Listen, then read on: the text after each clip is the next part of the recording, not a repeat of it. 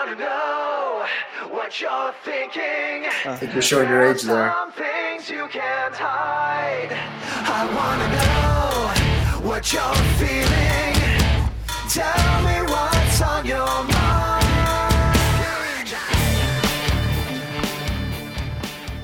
All right, everyone, welcome to another episode of Front Row Negative, the podcast. We are back, not live, it's recorded, but I'm your host, Aaron, and joining me again is that this fat bitch, CM Skunk, now known as Redeemed D's Nuts, who got pinned last time. It's your boy, Chris. I changed my name. I, I, I was uh my name previously was I am the table, but that was on the laptop that was being pretty much a table and not working. So we switched to the cell phone. So now it is redeem these nuts. Forget about it over here. Hey man, Well, hope, even though he gets pinned, uh yeah yeah yeah somewhat Yeah. It's fine. Oh no, it's fine. It's it's, it's fully charged. Yeah, no. Uh, obviously, uh, you know, it's not the size of the uh of the New Yorker in the fight. It's the fight size of the fight in the New Yorker. Same. no, it's the other way around. That- Oh. There's a difference between the Mets and the Yankees. Big difference. Big difference. Uh, so we are joined this week by another artist. We're bringing in all these artists in, and it's been pretty great to, to bring in. So we're bringing another artist who's also a huge wrestling fan. Uh, he's actually drawn a lot of stuff for wrestlers on social media. He has a very popular Instagram account.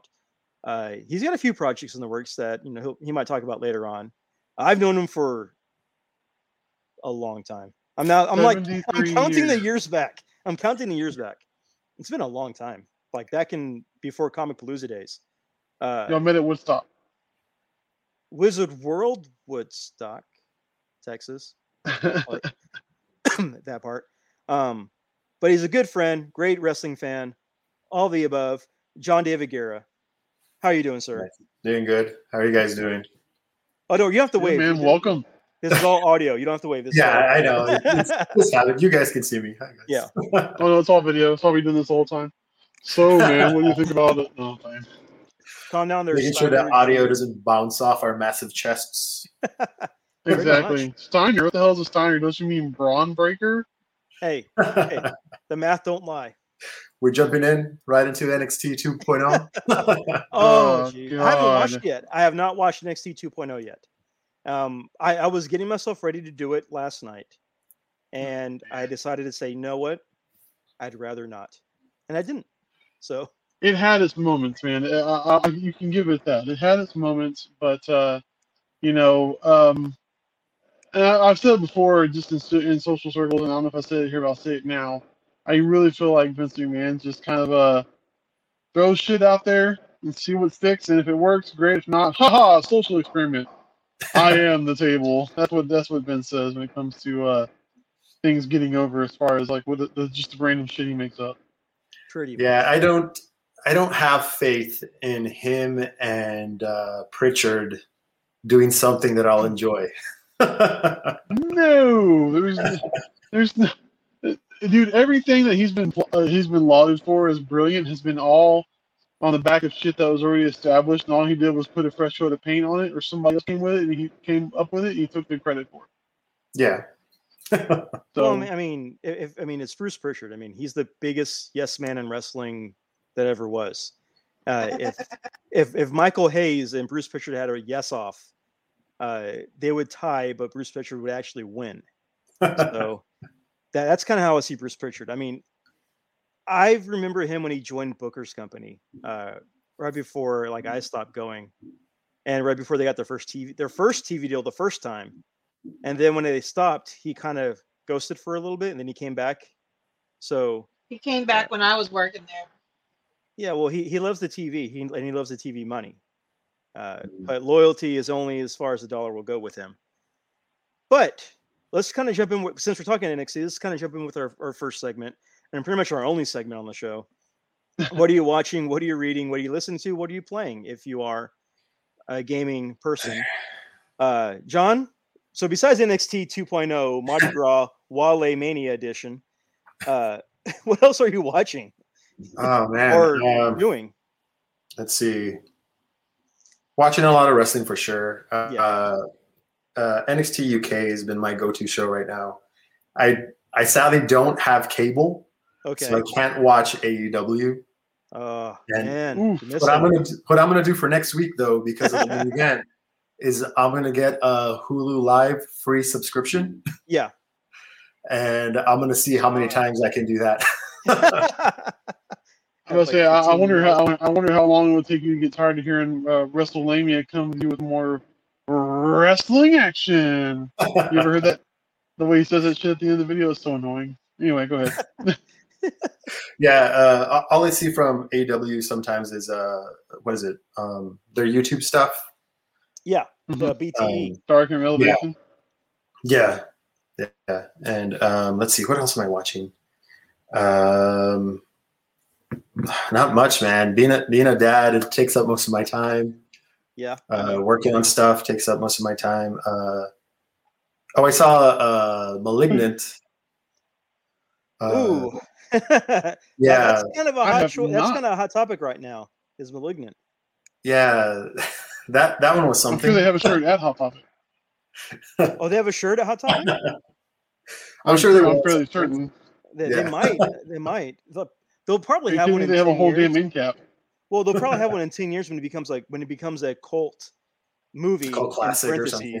A cult classic. It will never be one. Or better yet, there's probably a pop for it that was limit 17 for all those uh, neckbeards out there that got up at 6 o'clock in the morning to get in line in front of Hot Topic. Uh, probably. So, so what did you think of *Malignant* without giving spoilers away? Because I think a lot of people still haven't seen it; they're on the fence about watching it. What did you think? Um, it started off okay, where I was just like, oh, yeah, okay, and then it got really wacky really fast. I'll just leave it at that. yeah, And I was just kind of like, I, I think I- I like James Wan's like other stuff. Like I think The Conjuring and, and Insidious are like uh, two modern classics. Like I really enjoy those, and I agree. especially The Conjuring. But agree. uh, I think I had my expectations set too high, and then you know, like uh, watching it, I was just kind of like, oh, I was not expecting this to happen at all. Yes, uh, I'm in the same boat. I did watch it. I think the trailers had teased something else, and then when you Mm. watch it, you're like, "Wait, where did all this come from?" And especially when they got to the Matrix scene or the Matrix part, okay. it was kind of like, "Where did this come from?" Because this makes no sense at all. Nothing was established. No guidelines or hints were dropped. This happens, and I love the first five minutes, like the the beginning, the intro. Mhm. After the title scene, I like the build up. Um, I love that camera shot that one's that's in the trailer where it shows her like overhead running to her room and locking herself in. Right. Great scene.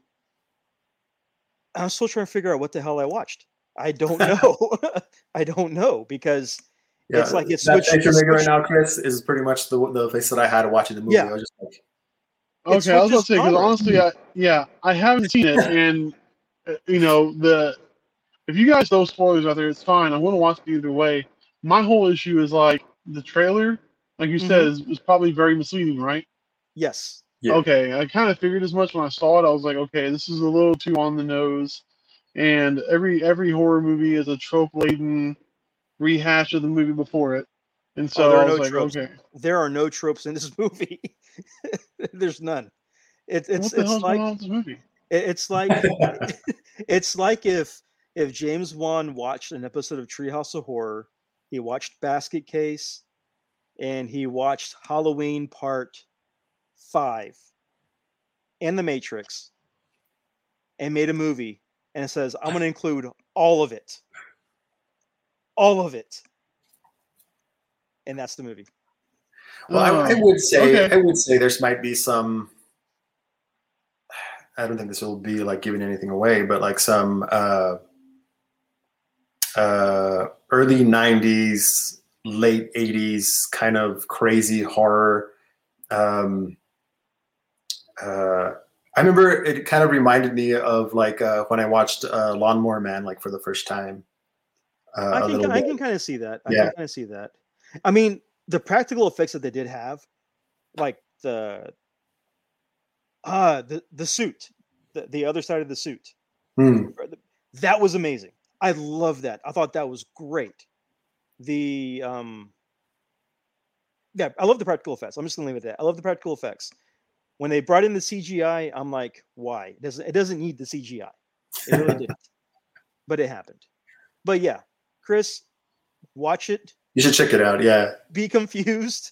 Make sure you don't fall asleep. maybe you'll love it. Maybe like with lowered expectations, you'll go in and wow, this is Lowered amazing. expectations. The, the, the only, the only thing, Lowered expectations. the only thing I don't like uh, lately has been like the people who have come out, and these are the same people that say uh, like if you didn't like Man of Steel, it's because the movie's too smart for you.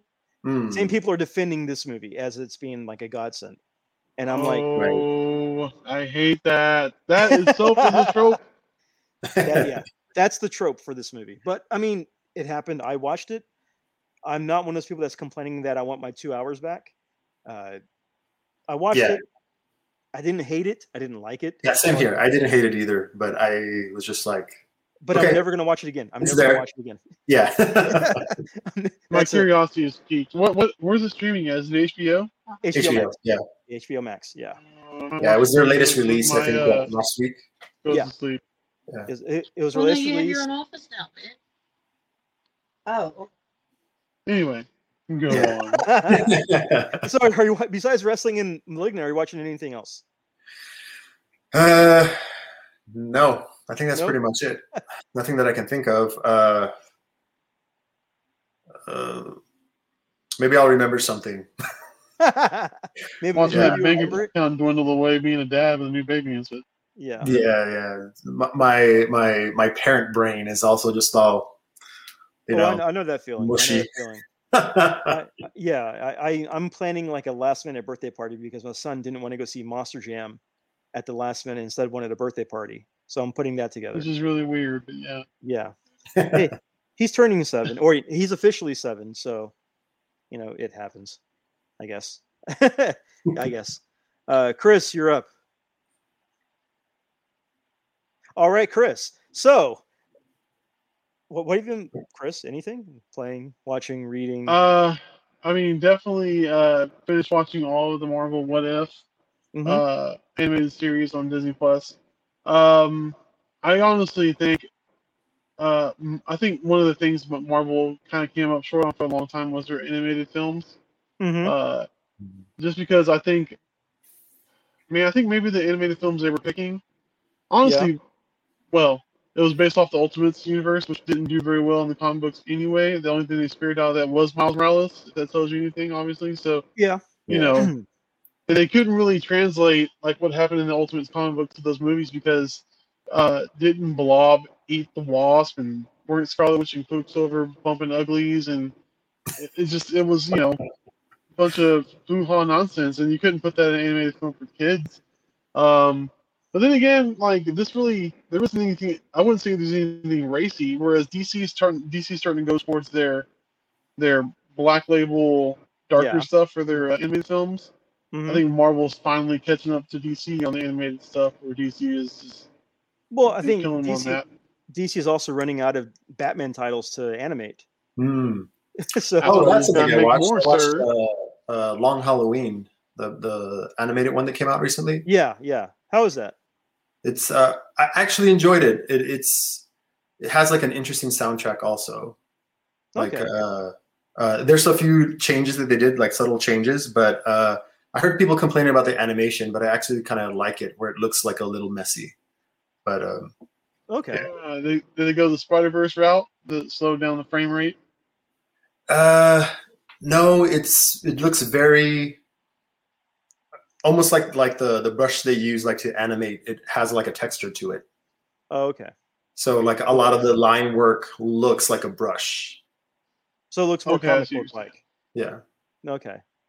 Well, that's how. Um, no, what was it? There, there was one animated DC animated film that had that was like that. Uh, I forget what it was. I forget what it is now. But yeah, hey, I mean, but again, it's DC's only good because they they keep cranking out those Batman animated films. Yeah. And until they run out, you know, they're going to keep doing it, and they'll throw in another DC character here and there. I would have liked if they had kept the the Tim Sale kind of style a little Yes. bit, like for the Long Halloween. But it's it's like That's it's it's a lot cleaner than that. Like it, it I wish they would have stayed with like Yeah. some kind of character designs like that, but they didn't. Yeah. Here's I- here's my question though. Mhm. I'm I'm kind of curious uh, when it comes. I know we veer off. That's what we do here. It's what we do over Here's what we here. Um, but uh, you know, Batman Damned was the big uh, openings uh, opening punch for DC's Black Label, and that's how we got introduced to Bruce Wayne or the Battle Wang uh, in that book. So. They do an animated feature. Do we see animated Bruce Wayne Wang, or do they just omit that this time? No, they because they took it out of the second printing. Yeah, they, yeah, didn't they take that out of the second printing and then just cover it with more shadows? Have more, then have more bulge. Okay. Have, have more it. bulge? Have more bulge? Yes, that bulge. that bulge? Bat bulge. I, Yeah. I I'm not gonna lie. I mean, one of my favorite DC animated movies films was the the Shazam one, just because it was Yeah. different and it was and it was colorful. There didn't you have like orange skies or purple skies. It was like out in the open, blue skies, and then you know you hear Mm. Shazam fighting. Thought that was great. Uh, Absolutely. I also liked was it the Flashpoint one where like you had the Michael Turner esque style characters. Oh that was- yeah, yeah. I thought that was a good one. Um, but I like every story doesn't need to have Batman. Every animated film doesn't need to have Batman. They have so many characters that they can pull from. That's not Batman, but they keep going back to the Bat well to They're scared. that They're scared up. to veer. They're scared Yeah, to they veer off. Even the Flash movies will have Michael uh, Michael Keaton Batman in it. So Yeah. until until they find another tent pole uh, to to build off of, Mhm. which I mean, I don't. I mean, Superman is a great character, but kind of a one trick pony. I mean, what? Yeah. How many times can you reinvent or try to reinvent Superman? He is who he is. Yeah, And, you know, uh, same thing with Cap. Honestly, Cap is the big blue Boy Scout. It's the Yeah. same, same book, different page or whatever. But uh, anyway, no, I, I, I definitely enjoyed the what ifs. You said you watched them all, Aaron? I am caught up on the what ifs. Oh man, Didn't- you said you I did watched not- none of them, John. I have not seen any. I, I I'm I'm just gonna say this. I did not like the most recent episode. I it was okay. It was okay. And you guys can favorite. freely talk about it with spoilers if you want. And I- I'm still gonna watch Oh, it. okay, okay, well, okay. The, the newest episode had Killmonger. This is the Killmonger episode. Okay. Mhm. I just wasn't really impressed with it. I just didn't really. It was cool that they had all the that they had majority of all the voice actors back, like all the actors who played him in the films, come back and voice them. It was great to hear Michael B. Jordan again, and for them to actually name drop Gundam in the episode. But yeah, uh, but I just didn't like it. I I just didn't find it entertaining. You know, I think Killmonger, as far as the comics go, and we're seeing it more now since the advent of the Black Panther introduction and Civil War, and Mhm. the Black Panther film. Uh, we're, we're getting we're getting a heaping helping of the African American character experience that we've Yeah. never, admittedly, like I didn't, I never subscribed to or read the Black Panther books as a kid because Mhm. Uh, you know, social norms is it wasn't geared towards me. You know what I mean? Like this, that was just kind of like, Yeah. I didn't, you know what I mean? And that wasn't coming from any sort of like, you know, bad place or anything. It's just, it was my character. You know, you mean? I always thought, Mhm. oh, that's cool for, you know, if you're a superhero fan, you're a black dude, you're going to love Black Panther, Yeah. right? I mean, it's kind of like, that's about as far as my mind went with it. Uh, so I'm really grateful that we've gotten these characters now because honestly, Black Mhm. Panther is an amazing film It uh, is. with the advent of, It of is. these uh, black helmed di- directed and produced films like Get Out and uh, and uh, uh, Us and and then you're seeing the Black Panther film. Uh, I'm looking Yeah. forward to seeing what they're going to do with the movie franchise after Chadwick and, uh, has passed and everything. Uh, it's going to be real interesting to see how they pay tribute to him with that. Um, but to my point with all this is that Killmonger, in my opinion, uh, is a really interesting character um, Mhm. because I think he kind of embodies the. Um, well, let me see if I can choose the words that make the most sense here. I think Killmonger embodies well because this is coming from a, this white male or whatever. Like I don't I don't have the black experience. I don't know, but I can tell you from what I've gleaned from watching Killmonger and especially in this last episode, he's um God, man, militant. Militant's not the word. It, it is Mhm. the. He's driven. You know what I mean? He's Yes. driven Mhm. by an ultimate s- sense of dedication to Wakanda, aka Mhm. you know his black brethren. Yeah. Uh, that uh, it's kind of the Black Panther embodiment of like the Black Panther movement, like by any means necessary. Of course, you know there was like two sides of that coin too back in the day, right? There was the Yeah. pacifist, peaceful side, and there was the take no shit side.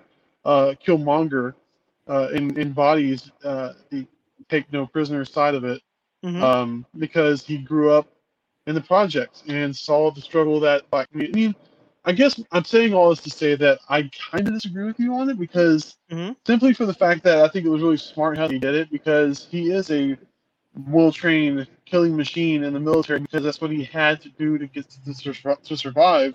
yeah. And you know, much like a lot of people have to, they, they join the military. Most do it because they want to. Some have to do it because they have to do it. Unfortunately, I think Killmonger embodies that. So I'm I'm, Mhm. I'm hoping I'm getting this. I'm hoping I get my point across here. I really like Killmonger as a character because I know he's a villain hmm by regular standards, Yeah. but is he though? I think he's. It's really a His point. of motivations make sense. Like Yeah. of why Right. he would why he would do what he did or So- what he does. perspective. Yes. So, Chris, I think hearing, he's kind of like how I think how like Joker tells Batman, "You're going to have to break your one fucking rule." Like Killmonger breaks that one fucking rule. Like I will Mhm. get my point across one way or the other. Like I'm not afraid to do you in if that's how, how I get what I need to happen. And that's Yeah. from what I know of the character in the books. He was a no nonsense guy too. But Michael B. Jordan, dude, like Mhm. I know that dude is a fucking amazing actor. I didn't Yeah. really take notice of him until Creed, in Creed Two. He's okay, I still haven't seen those Space Jam. movies. I still haven't seen those movies. Those are good. Creed, I know a lot of people say that Creed was kind of like a uh, cash in on the Rocky name and everything. Yeah. I also disagree.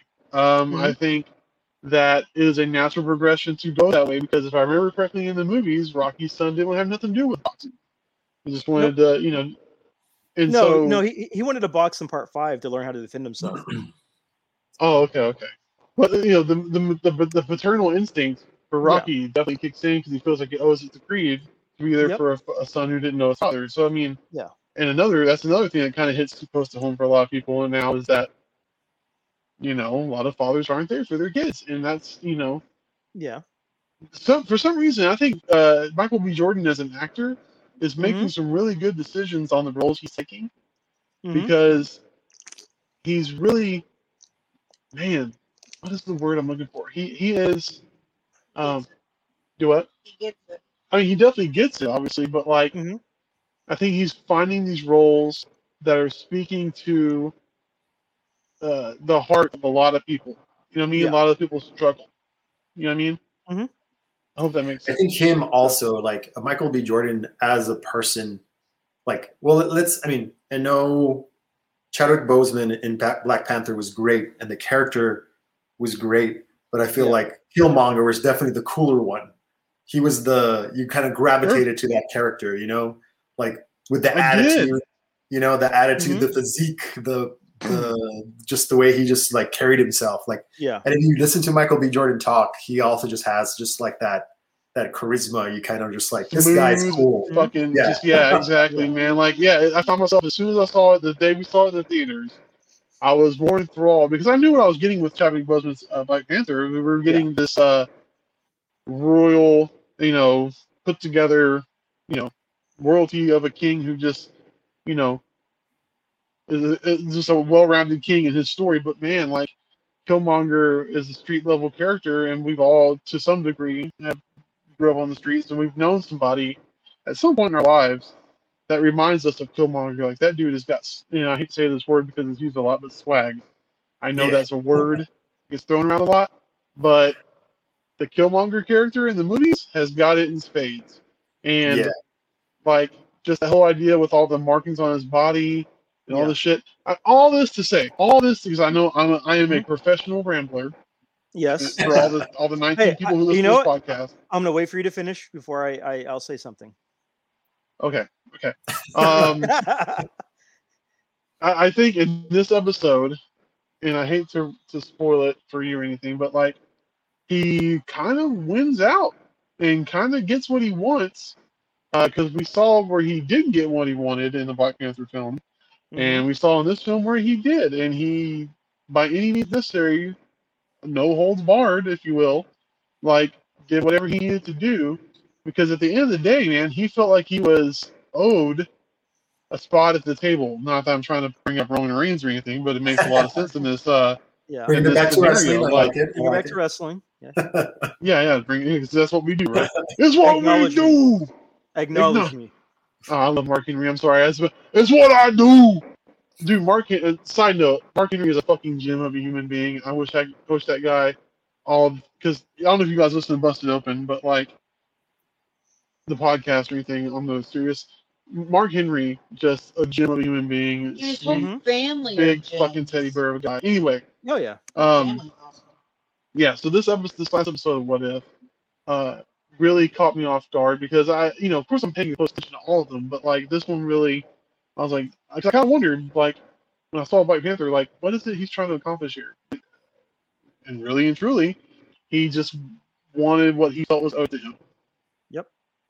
you know he felt betrayed and on on multiple fronts you know not just by wakanda and by his uh his uncle and his cousin but by, by just the the systemic bullshit that happens in the United States of America was.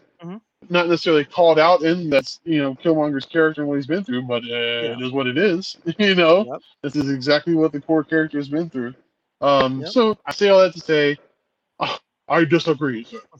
So, so Chris, after all of that, after all that talking, that speech, that empowerment that you said, the only reason why I didn't like this episode was I think it was out of order. If- I don't think it should have been following Marvel Zombies. It was a good episode, Ah, but not my favorite. After fo- have it following the Marvel the Marvel Zombies episode, that's a tough episode to follow. Let's be honest. that here. was a sick. Yeah, that's. A, Yeah, I can go off on that here. one too, man. That was awesome. Well, well, when they first announced and they showed the trailer for What If, what was everybody talking about? They weren't talking about. Star Lord, Star Lord, Panther. They weren't talking about Sure. Peggy Carter. They weren't talking about Killmonger saving Stark. No, they were talking about Marvel zombies the entire time. Yeah, In fact, if you go to eBay right now, Marvel zombie shirts from like back in the early 2000s are crazily going up in price because of this show. So because now of the new everybody wants to trend. be part of the party. Yeah. Yeah, they do. they they do. I gotta dig my I gotta dig my Marvel Zombie shirt out somewhere. I still have mine. Uh, guess who's gonna be drawing some zombie shit in the next few week or two? but this guy. but after all you said, I think what hurt to me, any episode that was gonna follow Marvel Zombies, to me was gonna be a little disappointing. And the first thing I the a lot about what a lot of people I have seen post up on social media was that they didn't like this episode. And I have to attribute that to it following Marvel Zombies. And as much as crap, as much shit, as much shit as we give Arthur Sudam or Sudam or Soydam or whatever Soul Boy, whatever his name is, I can't pronounce his last name. Whatever whatever he's done, um, and people don't like him, he gave us Marvel Zombies. He gave us those, those covers that made him famous in Heavy Metal magazine, and that trend is coming back now because of this episode. It was the well done MCU version of Marvel Zombies, and we didn't get the X Men, we didn't get the Fantastic Four, we didn't get Silver Surfer, you know, with them killing him and eating him, but we got uh, a good episode that I feel is a first parter because there's too many Oh cliffhangers yeah, definitely. to, for them to not do a part two. Too many cliffhangers. So I think that was on Uh, purpose. Yeah. so my my thing is that uh, I don't hate the Killmonger episode. I just think following the zombie episode, it didn't have the the hype to follow it. Yeah, So that's fair. I see your point. Yeah, so you're not taking anything away from the episode, but you're saying it was just no, it was the uh it was how uh what was it Hogan versus uh uh Rock versus Hogan at WrestleMania, and it had to they had to follow with Triple H and Jericho. yeah, Like pretty much. one of these things is not like the other. Yeah, it, it's like it was Which it was like it was like Wrong that. spot Uh, on the card. it was like the Paul Wight Yeah. QT Marshall match following the Lucha Brothers versus uh, Young Bucks. Oof. No match Yeah. could follow that cage match. Nothing could follow that cage match right after that. But you know, it's just episode list, episode order. I think they should have gone back and re. Marvel Zombies should have been the final episode. That should have been the episode. don't we still have more season. episodes to go? Don't we Yes, have? we do. Is that the, I was We about to say have- we're not even done yet. Nope, we're not. They put up a trailer, right, of the the next ones that are coming out. Yeah. Or yeah. Yeah, like yeah, they, they usually have a trailer on the, their YouTube channel that shows the next one coming out. But did you guys do all the comics or anything like that? Like when they were I out? the did. lists? And and actually, here's the thing: for the last few weeks, we, when we talk about what if, we Mhm. asked the per, the guests, you know, if they had a favorite what if comic, if they read the what if comics, and if they have a favorite story from the comics, because what ifs were great back in the day. They, they were, you know, so much I honestly don't remember them very well.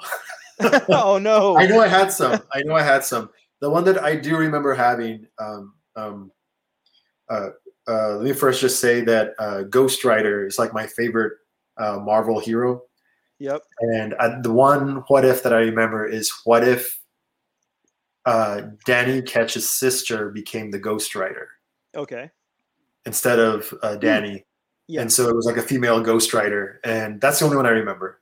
Okay. But So No, I, I I usually bring up the one that ha- because I have I remember the cover the most. It was what if fi- number fifty, vol- I think it was volume two or three. Uh, what if Hulk killed Wolverine, and it had that chrome cover where oh yeah, I do it remember had like that. Wolverine's skull with the Hulk in the reflection because he's Right, yeah. Um, I, that one was my favorite. Um, there are a few like what if, like what if Rogue never ran away and she stayed with uh, Mystique and her and Nightcrawler became legit like uh, like uh, adopted siblings uh, and all that. There are there are a lot of good ones out there that are a lot of fun to read. Uh, I know a friend of the show or a former ge- uh, guest, Bernie, got like the giant omnibus of what if that he just recently got in, and he's reading that. I'm like, man, that's it's pretty lucky right there. pretty awesome. I'm sure he paid a pretty damn penny for it too, being that you bought it so recently. Thirty percent. He said he gets them at half off. He, he pre-orders them and he gets them at half off. Well, So I need to get that link from him because I want to get that what if book as well. It's pretty cool. that would be awesome. Like sixty issues, I think. Oh, nice. So One thing I Alright. did want to bring up is I saw it, and it was a trailer, and I've seen it a few times. Honestly, I'm looking forward to seeing more of it. And my wife will be the first to tell you mhm. that I'm definitely not the uh, anime manga guy. Like I don't know much about it. Yeah. Yeah, shocker of the century. but uh, the Star Wars, that Star Wars anime Mm. series that they're doing for Disney Plus. Dude, Oh, yeah. That looks really that cool. shit looks amazing. yeah, I want to see every single episode because just the idea that it's going to be some artist, uh, it, just an artist uh, interpretation mhm. from the the anime, different you know different forms of anime style. yes, Like just yes. those quick clips, man. Like I, I think I saw Boba Fett once in one of the clips. I was Yeah. like, come on, show me all the things. Ha- have you did, did you ever watch uh did you ever watch the Halo Legends movie thing? They they There's got the a one with different Mike Colter in it. no wait no he's not in it I don't think I don't remember but There's Halo a live action one. The guy who played Luke Cage. no no it's not it's not no no no you're thinking Nightfall Legends is It's an anthology, also. it's an something like anthology it's five different stories from five different anime uh Oh Makers? no, I did not. so you that. have like so you have the people who made Dragon Ball did an episode. The people who made the Castlevania Oh, yeah. series do an episode. The people who did the uh like the watercolor style of uh I forget that Does the what? does Bones do one? Does Bones do one? What did they what have they done? My hero. I think they did. I think Toei, I think they teamed up with Toei. I think they teamed up with Toei to do yeah, because Toei is um, Toei is Sailor Moon and Dragon Ball. Yes, yes, they did. Yeah. Uh, and they also got the animation studio who did uh, Crying Freeman to do an epi- to do an episode or a short. So Crying Freeman. Oh my god, dude! Yeah. The comics of that were basically porn. Yeah, they were, But- but, but like, but they got all these, but they got all these different studios to do a short for Halo with different Spartans or different military people. And it was really well done. It was really well They done. also did that like with what, that like, the Matrix, and they also did a Batman one at some point, Yeah. right? Yeah, they, they did one with Batman where it's different uh, stories throughout the night. Where uh, right, someone and it's different was- like anime yeah, directors and animators. yes, Yeah. Yeah, that's what check that out. But yeah, Halo Legends is definitely worth a watch. It's really good. Hunt that down. It's really good. Curious now. Yeah, it's it's I, I I definitely like that one. Uh, Uh, anything yeah, else you watch, Chris? Uh, no, no. Um, just a lot of YouTube clips while I'm working on art. But uh, I, my wife wanted me bring up a good point. Uh, I don't really get to play many, many video games. Uh, Mhm. Not that I don't want to, it's in real time. But Yeah. I was playing with He-Man toys the other day because we got fucking Castle Grayskull, I saw that. the Origins one. Yeah, I saw have Roddy Piper as He-Man riding Battle Cat. Dope.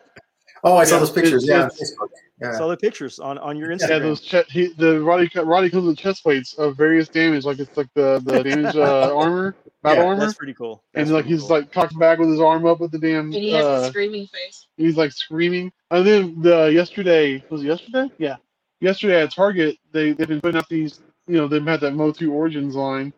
Uh, they have a new one. It was Battle Cat with uh, He-Man in the battle armor that works. Like he has Yeah. the I've battle seen damage armor, those. Yeah. And it's shiny as opposed to that um, matte silver metal look, from the Really? school one. So it's super shiny as hell, like kind of like uh, Thunder Punch Yeah. Superman or Superman, He Man. Huh, Remember he, okay. he had the his shit was shiny or whatever. Yeah, like that. yeah, yeah. But he's got like battle damage, like blood. It's like he's got like scratches and stuff on him, wounds. And so Uh-huh. does Battle Cat, and they come with a green base that pops together with some Yeah. boulders on it, and it's the same color as Castle Grayskull. And then you can position Battle Cat where he's up like this, like I know people listening can't see it, where it's like he's rearing back like a horse. You know what I mean? Yeah, that looks so of cool. course yeah. we're like, And the That's pretty interchangeable heads. Oh and we called him Windswept He-Man because he comes with an extra head where his hair is like Justin Biebered out, and he's like, oh, like he's The screaming. His original, hair is like it's know, original head, like from the original He-Man, right? They have like the, the head that he has on. That one, the, the head you're talking about, comes with that uh that deluxe He-Man from Origins with all the extra accessories and shit by himself. yeah. Oh, okay. Which I've been seeing people have people have been stealing that head. Like, Oh, like, the- like LeBron, people are stealing that head out of there. oh, But geez, here's- Side note, I That's- hate people, but besides the yeah. point. But, but here is something that we've learned. So on the Castle Grayskull, there are pegs because you on the bottom of their feet there are holes for the pegs uh, that you can Yeah. put on Castle Grayskull. The WWE figures have those and they fit on the Castle Grayskull pegs. oh yeah. Yeah, So- so uh, my you're- wife, my wife was able. She was So what she was saying is able to that, uh, peg Stephanie McMahon. She pegged. She pegged Stephanie McMahon. yes, she did, and She I pegged watched. Stephanie? It was awesome. Well, new the New Day are on the Sky Ri- Sky Rider. Well, she didn't peg New Day because uh, he- uh, Big E's won the belt, so we didn't peg him. He, he was on the Oh. Sky Rider. Turn the page. That has foot pegs on it though. But the WWE Motus fit the foot pegs for the uh, skull. Yep, uh, a He-Man figure that I that I picked up recently that I had to pick up was um, the Lords of Power version of Beastman. Oh, Have you seen those? yes, I've seen that. It's like uh, from the Oh. original, like the original character design that they did Yeah. of, of uh, the He-Man figures and It's like Stuff. concept art. It's like the I saw the concept art concept art. I, I Yeah, the saw a picture of that. Th- There's a picture of that on the back of that one I was just talking about. Two pack Okay. with the Battle Cat and He-Man. I, I pre-ordered that one like I a didn't while ago. Yeah, I, I pre-ordered like a while ago, and I, I barely got like an email saying that uh, it's been shipped out, and I was just like, "All right." That's awesome. That's awesome. That is awesome. But eh, like, yeah, like he, Chris has all those He-Man toys. But it's, he's been playing. I'm glad you're playing with that instead of playing with video games. oh, I But- saw also your uh, haunted mansion stuff. That's Yeah. really cool. Boom, dude. You ever get Okay, like you know, the, um, the dioramas they had? Did you have you seen those? Those No, are uh-uh. too. There's oh uh, wait, you mean the little, the little paper ones, the, like little paper model ones? no, they're they're uh, they're some of them are like plastic. Well, let me show Yeah, you. I actually have one. Hold on. No, like they're like plaster. Or they're plastic. They're like, uh, Like pop vinyls? no, no, no. They're not pop vinyls. They're it's like either a plaster mold or a plastic mold. But it, it's he'll show you. But it's I have it's one for really the cool. attic, and it's these. Those. It's like a little diorama set, like accessory set type thing. Oh, okay. Wait, I think I have seen that. Isn't that something they sell at the parks? Let me see. Yeah, I think they, Isn't that something they they sell? It was in the it was well it's it was uh, in the inside the the store. yeah, I got it off of the Disney. Yeah, website. th- I've seen those at the parks. Yeah, they Okay, sold those at the parks. So so what John is showing us is like an accessory pack for the Haunted Mansion diorama set. It's really Yeah. cool. And those are supposed to go with like the little mystery minis that are or figures that are out. You can kind Yeah, of set I, them I up. thought it was gonna be bigger, but Yeah. uh, still, Hmm, it's still like a good size. Where'd you Yeah. find that at? On the Disney website, Yeah, they had them for a while. Oh, Yeah, and- we, the first place we saw them was the, the parks. okay. Huh. Yeah. That's pretty dope, man. I've seen him That- that is pretty Glory. cool. That is pretty yeah, cool. I Yeah, need to Haunted. Mansion. Haunted Mansion is my favorite ride, dude. I, I there's no joke. Anytime we go, First one. which I know is a real first world thing for me to say, but every time we go, like we we always ride like two or three or four or seventeen times. Uh, the last time we went, um, we we rope dropped. We rope dropped Magic Kingdom, Uh-huh. and we rope. We got in, and then the rope drop is like for each section they have a rope drop for different areas of Magic Kingdom. So we stood at Adventureland, right? Mhm. No, we, we stood at The American Frontier? Adventure. American Adventure. and we went- That's Epcot, but we Liberty Square, Yeah, we, we rope dropped Liberty Square, cut through Liberty Square by um, uh, Harbor House, and River House and um, God dang it, Small World and all that shit. And Mhm. the whole point is, we, we we were the first ones on that day. Like we literally were the first ones on Haunted Mansion that day. It's a, a Nice. personal uh, achievement for me. And then no, there were no doom buggies around us, and nobody was on the yeah, ride. there was around nobody talking, laughing, nothing like that. It was a Oh, full nice. on like private ride on the Haunted Mansion. It was dope as shit. Haunted And Mansion's every fun. time I'm, go to Small World, I'm not gonna lie. First time I wrote it, and the only time I've wrote it, uh, I was amazed at uh, how it was, because I, didn't have any hype. I expected to see, okay, I can see the animatronics, I can see that, I can see that, you know, that, that like that kind of condescending adult. And I'm going in, I'm watching it, and I'm sitting with Gwen, and I'm just like, oh wow, this is awesome. this is so cool. So yeah, I had a lot of blast with with uh, Haunted Mansion. Love that ride. Listen, Aaron, we're going to do an adult trip in October, man. Like Adults Uh, only. adults only. Y- y- you know what my answer is going to be.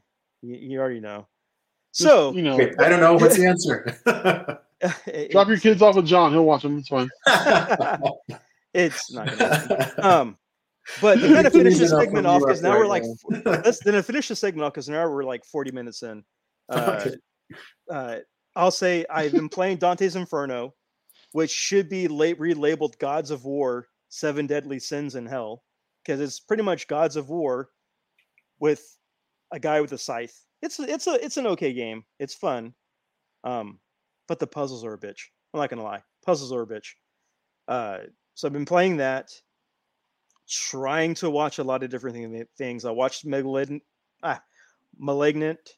I uh, suffered through that, and caught up on what caught up on the what ifs. Uh, wrestling here and there, but I just started watching Lovecraft Country. oh, And Ooh, I yeah. I gotta say, I'm loving that show. I'm two episodes in. Dude, good. so good. Yeah. Yeah, it's so good. It's it's good. It's and I can see why this. Well, what got me into the show was that they said that the that the guy in there is going to be Kang for in the Marvel Hmm. movies. right. So, and it's Lovecraft. I like the Lovecraft creatures. I love Lovecraftian lore and all that. Uh, so I started watching. And I'm like, okay, how are they going to do it? How are they going to bring in Lovecraft? Uh, it's well done. Uh, I'm not gonna Oh lie. Probably as soon as I finish this episode recording, I'm gonna watch some more. Uh, it's it's good. Uh, it's it's just a lot of fun. Have you have I I can't remember what episode it was, but uh, have you seen an episode where they had to get out of town really fast yet? That was the first episode. That was the first episode. I, That was the couldn't first remember. episode. I, I watched it like a year and, and change ago. Yeah. like when it first came out. Yeah, that was Oh the first yeah, episode. so they were the Sundown Town, right? Sundown Town. yes, on Yeah. downtown. dude man look listen i talked to other people who are horror fans that are african american and they and they know all this shit from their families telling about it in family history that's Mm-hmm. Yeah. no bullshit dude Yeah, like It is like true. even even now in louisiana there's still parts of louisiana that there's different literally different sides of the track man I- and that's not even a joke is. and I, I wish it I could say it was a joke. I wish I could say I was bullshitting you, but it's Mhm. fucking real. But like Yeah. when I watched that episode, my palms were sweating, and I have no dog in the race. I'm just watching a show, but like I'm so fucking nervous for them. Yeah. Because we know what's you know. It, it- Yeah. It's funny because I feel like that's also like the real horror of the show is like that human horror Yes. Where it's just like, oh, you don't know what these people went through, and then you see it, and you're like, oh man, mankind really sucks. God damn. Yeah, because it's like it's set- it's set in the uh, the fifties, the fifties and uh, fifties, right, or the forties. Yeah. Uh, when they're sitting inside that diner, when Yeah. they're sitting inside that diner because they Oh, want to get like something to eat, and then Mhm. the guy that's at, at the bar, he just like walks off and he's on the phone, and they're just like, "We got to get out of here now." You're just like, mhm. you're just like, oh, fucking crazy, dude. I'm getting chills just thinking about it right now. Yeah. it, it was it was I yeah kind want to it's- watch it again. the, the, the suspense is really well done the set is really well i mean everything's really well done my only my only Yes. complaint only complaint um, because i'm a big practical effects guy over cgi effects the Mhm. creatures look great but they do look computer they do look very computer f- so far so far Mhm. That opening scene where he's in the bat in the the in the first episode where he's in the war zone with like the Oh, ufos mhm. flying over and you see cthulhu and you see jackie robinson come out that was great i thought that was awesome Yeah.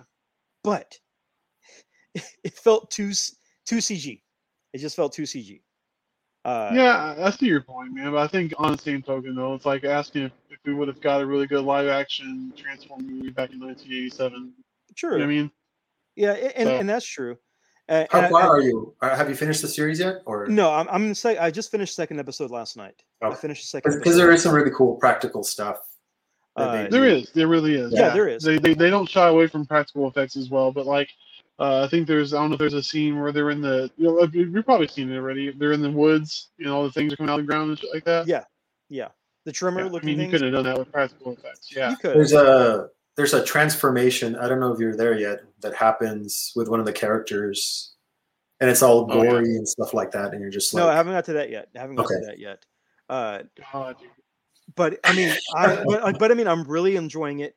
I'm getting a sense of the movie In the Mouth of Madness a little bit with the Okay. search for it. I, I got a lot of In the Mouth of Madness references for that. So I was kind of Mhm. expecting to be like a set, like there to be like a Sutter Cane reference in the back somewhere, just to kind Well, of it- play with that. the series is also based on a book.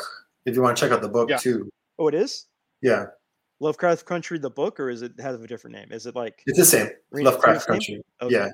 Okay, because um, kind of tying books with movies on s- streaming stuff.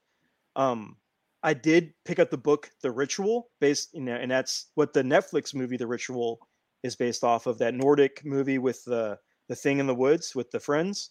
Um, Okay. And that's supposed to be really good. If you haven't seen The Ritual on Netflix, very much recommend seeing that. That is so well done. Uh, very just it plays on the visuals and it plays on the like the slow burn uh, building in the background, like something's in the background. And it's uh, best way to lazy. Sorry. best way to kind of say it is like if, if you've seen the movie It Follows, it's like Yes. thing where you see something in the background, and as the movie gets farther in, it gets closer and closer. Hmm. Mhm. Same type of effect with uh, with uh, the ritual, but very well done. So That's uh, yeah, highly recommend watching that movie. And then uh, I'm about to read the book when I finish my Twilight Zone book. So can't wait to jump into that. Nice. And as, and as far as watching anything else, uh, I think that's it. I'm trying to look around and see if I have any like any like DVD cases or Blu-ray cases that uh I've thrown down out of uh, anger for watching a movie. And I don't see any right now. 'Cause- well, here's what happens: I'll watch a movie and I'll throw it across. If I don't like it, I'll throw it across the room with stuff I'm going to sell. If I don't, if I like it, I'll put it up on the shelf. And I don't see anything new on the shelf, so it's probably somewhere in the pile of stuff I'm going to sell. So there's that. but I so can that- tell yeah, you- pretty much it. Yeah, I can tell you one thing I do want to watch. What's that? I would love to see a Nightmare Pro Wrestling animated series. At least some shorts. I would too. well, oh, we, we can kind of jump in that if you we kind of jump in that if you want to talk about uh your your project, your baby, basically. yeah, yeah. It's whew, that thing's taking forever to finish. well, you kind of rebooted it, didn't you? You kind of like Uh, restarted it. yeah, um, I finished the the original one like a long time ago. Um, Which well, I, I think it was around the time that I met you guys, like at, the, at conventions. Yeah. Um, yeah, and then I I met a friend. Uh, I I, I um, met this guy, and we became like close friends. And he um, he's kind of like a, a serial entrepreneur type, you know. and uh, he's he's really into comics and everything like that. And we, we hit it off like right away. And uh, it turns out that uh, that he liked my stuff, and he was like, "Hey, Mhm. why don't we?" He, uh, well, I guess I can say this because I mean things are still moving pretty slow, and we're not there yet. But he wanted to do, create like a a comic book company here in Austin Yeah. and um, he's like, we can start with Nightmare Pro Wrestling and see where we can go from there. And he has his own ideas. He's a creative guy too. Okay. um, so it took me like a year to finish each issue of the original Nightmare Pro Wrestling. I remember. So yeah, I remember. there's four. There's four issues of the original one. So that's four years of my life. you know. In one trade. They're all collected in one yeah, trade, yeah. They're all Which I collected in have. one trade. which I have. I had it too. Yeah, it's awesome. so so we thought like how can we speed things up hmm so we decided to go ahead and hire out some artists Okay. and uh, we hired out six artists and they did everything like in the span of like like maybe four to six months Uh huh. and each one did a match so each one pretty much did an issue so that's Yeah. six years in my time Condensed down to one. yeah so so that that was nice and uh that so that was like a cool experience to see like their interpretation of like uh so i did all the design work i did all the writing Yeah. um and uh yeah and we're just going to put together as uh as uh, another trade but then covid happened Yeah. and that just like that slowed everything down like everything went down to a halt Mhm. like he got busy with his business uh, Yeah. i got busy with the kids and um, i'm barely right now finishing up the the trade and i'm putting the, the pages together and hopefully hopefully it'll hopefully it'll be done before october. And then we can kind of do like a oh you know monster pro wrestling october halloween kind of thing and be like hey nightmare pro wrestling has monsters in it. Just in Mhm. time for halloween and push it out there and see uh who wants to pick it up and stuff.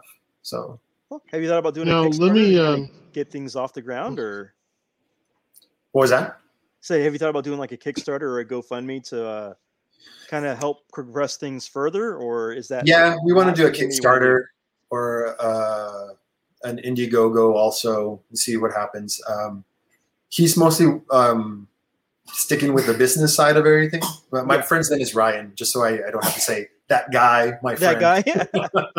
that guy Ryan, TGR. yeah he's uh but uh we were talking about a plan like that like where we would do like a a, a kickstarter to help fund Mhm. like the next issues and stuff like that Yeah. but um yeah that's let further me, down uh, let me let me take advantage of this opportunity while we have you on this podcast, man. I'm a fan of the Nightmare Pro Wrestling. I, I I've read the trade like three times. It's in my personal Oh, book, thanks, I love it. It's awesome. yeah, absolutely. I think it's a wonderful idea.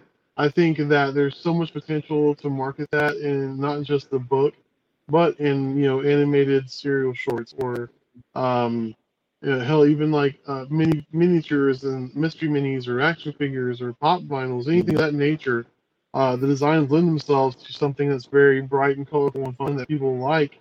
Right now, you know, we're in the we're just in this uh, the crux of just uh, uh, collect, you know, for lack of a better word, collectomania, which is the name of my uh, my little collector store at the uh, Marketplace Antique Mall in Houston, Texas. Anyway, um, we, uh, we um we're we're we're that renaissance man We're just nostalgia is kicking ass because you know as much as the world sucks we want to buy back our childhoods we're, we're buying all things that we love uh, Mhm. anything any version that we can get our hands on i think with your uh your property here man um i want to contribute somehow artistically if there's any way let me know because i think well Yeah, for as sure, we're here talking about it my my thought is man wouldn't it be cool like if you did it indiegogo or kickstarter one of the tiers comes with a prepackaged uh trading card set of like nine cards and you know you have artists i know a lot of artists in the, in the card industry we could you know i could put you some really talented people and you can do some interpretations and then even throw in a sketch part at a, a tier higher than that with a couple extra prints or a enamel pin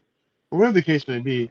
Um, I've always liked the character designs. So just saying, shoot my shot here. If you want, you know, some help, I'll let you Yeah, man. Thanks. I might Appreciate it. Yeah, let me know. So I'm gonna throw my name out there. Um, I'm not gonna draw anything on your comic. I'm not gonna draw anything character wise, sketch card. Uh, but I will buy it if you put it out there because I can do that. that that's just as good. I would I would think. Well, Well, I well, mean, you I got to think- guarantee sales, man. Yeah, definitely. well, one thing I will say this: uh, your idea when when I first saw your idea like long ago when you when you did the first version of it, uh, uh, Mhm. uh, of it, it, it was really well done. I like the story. I like the script and everything. Art was great. Uh, my thing was, I think I made a comment to you one time. You kind of laughed at me when I said, I said, "Have you thought about trying to do like a card game as your yeah. kind of Oh, man, progressing with yeah. ideas or anything like that. But it also kind of grows the brand. It grows it grows your uh what's the way of saying it? Your story out to where Right. while you're waiting on a new issue, you have these. you have a card game to play that's fun, could be easy to make, or Right. not, I, I don't want to say easy to a make. little bit more. Yeah. Don't don't want to say easy to make, but adds but adds more depth to your property, to to Right. your, your your story and everything. well, Yeah. Well, I have this this list, uh, and um, uh, I guess you could also call it like a plan of Uh-huh. things that I want to work on. That it's just man, just r- right now with like everything, it's just like things are just moving so slow. I'm in this, I'm in this period in my life where like, uh, and I, I know it's not going to last. Uh, um, uh, Aaron, Yeah. I'm sure you know, like with kids also, like oh, they, oh, they grow up. oh, I know. Hey, hey, Gwen is 10 years old. I've got eight more years left before she's out of the house. So I'm counting down. I don't get me wrong. I, I, I, I love my kids. love I love my kids. I love my kids. I love them more when they're gone. So but like uh like uh, being a, I guess you could even say like uh me being like pretty much a stay-at-home dad yeah. taking care of the baby most of the time like hmm uh, prioritizing that and trying to get work done at the same time Yeah. and like with covid happening like i was homeschooling the kids Oh, so wow.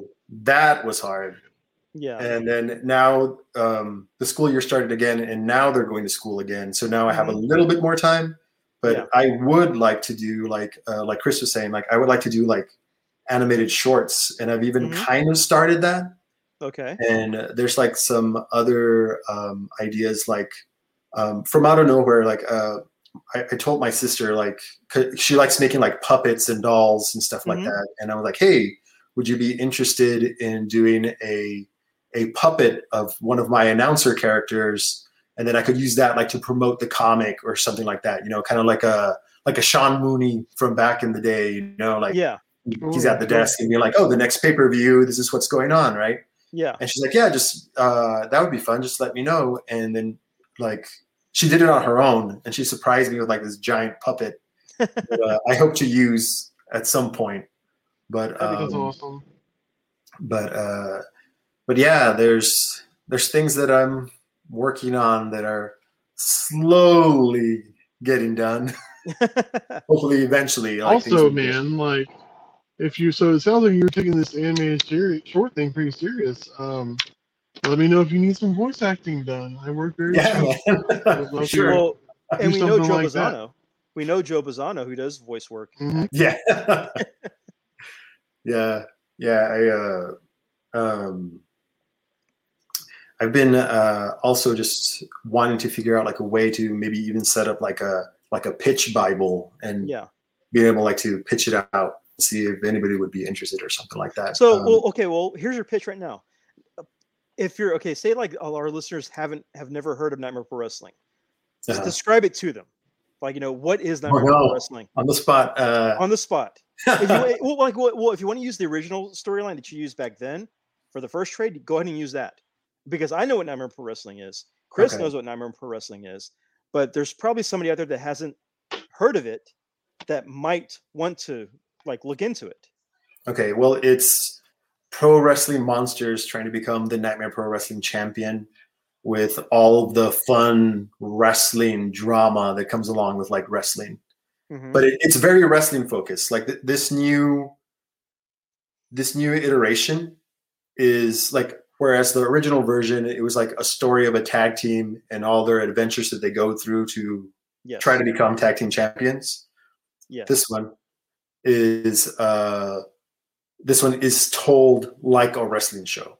So it's an introduction, like uh, okay, here's our matches, here's our championship matches, and this next iteration, it's like uh, the the world heavyweight champion Van. Helien, who's like this like uh, uh, Baphomet kind of character. He's the world champion Yes. he's fighting against his rival Big Drac, who's this big, pumped up Dracula. And Yep. then we have the tag team champs, who are Graven Lobo, or who are from the original comic, Yeah. uh, defending their tag team championships against uh, the Pumpkin Boys, who are these like, uh, like almost like like uh, how would I describe them? Like um, not evil, but uh, they're the bad guys. You know, Yeah. they're a little bit more like uh, cheating and stuff like that. And then uh, we also have a, a women's title that we work on. yeah. And uh, uh, what ends up happening is like the one of the characters in the women's division puts out a challenge, and then the the women's champion ends up answering. Yeah. Yeah, I need to I need to work on that pitch for this next iteration. Well, it's it's a good story. I mean, uh, a co- it was a combination of your art and your the the theme that which kind of drew me into it because I saw it like Nightmare Pro Wrestling. Well, first of all, I'm just gonna say it straight up. At the time, wrestling and comic book conventions were not very, you know, it, it was very uh, separate groups. You didn't Yeah. really see a lot of wrestling at comic book conventions. You didn't really, see a lot of comic books or comic theme stuff at wrestling shows. So they're kind of their their own separate uh, groups. And for a while, if you saw anything at wrestling, anything wrestling at a comic convention, it was like one or two at a time, if any at all.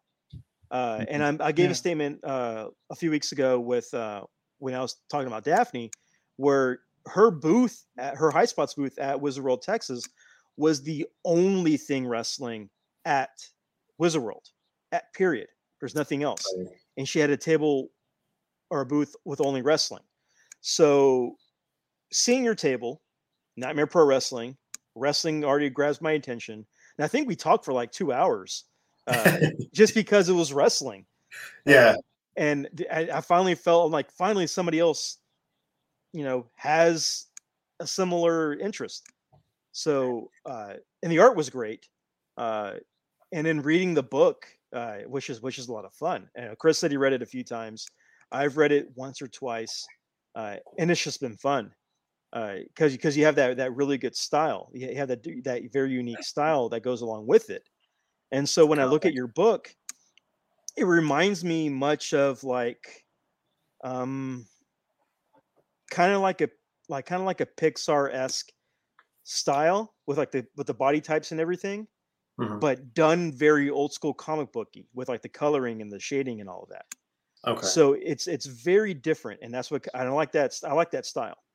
There's a, and if I want to do a comparison, and this is going to show my age and show how much of a nerd I am, there's a comic book series that was back in the early 2000s called My Monkey's Name is Jennifer, and the style of that comic was very reminiscent in your work because it was it was very well done, uh, very smart, not simple, but you know had basic uh, palettes to it.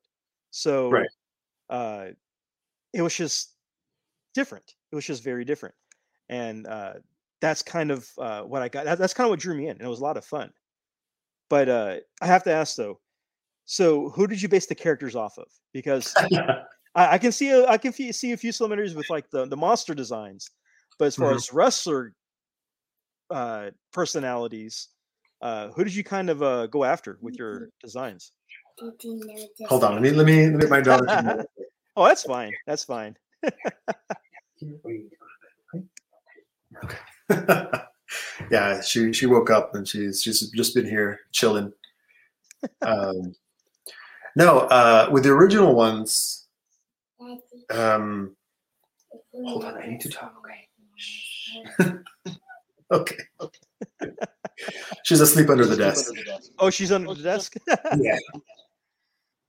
Um, Um, let me see. The first, the first version of the comics. You know, I can't, I can't remember who exactly I.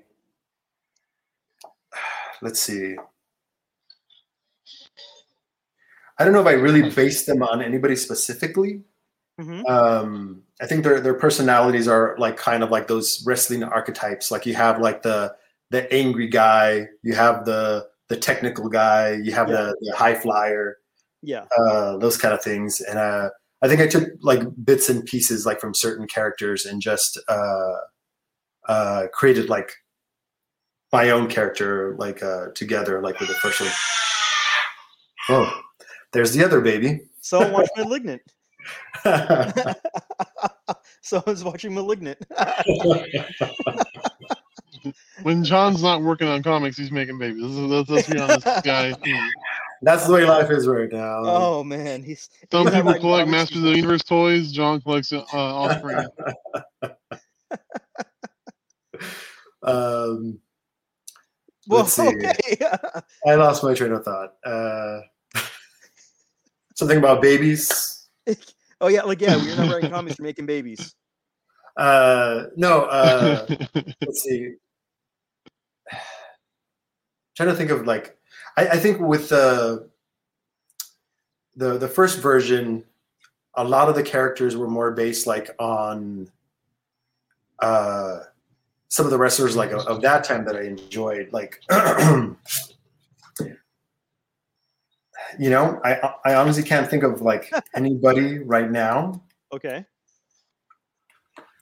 but there's definitely just like some some inspiration like from definitely like like 80s wrestling some early 90s stuff Yeah. uh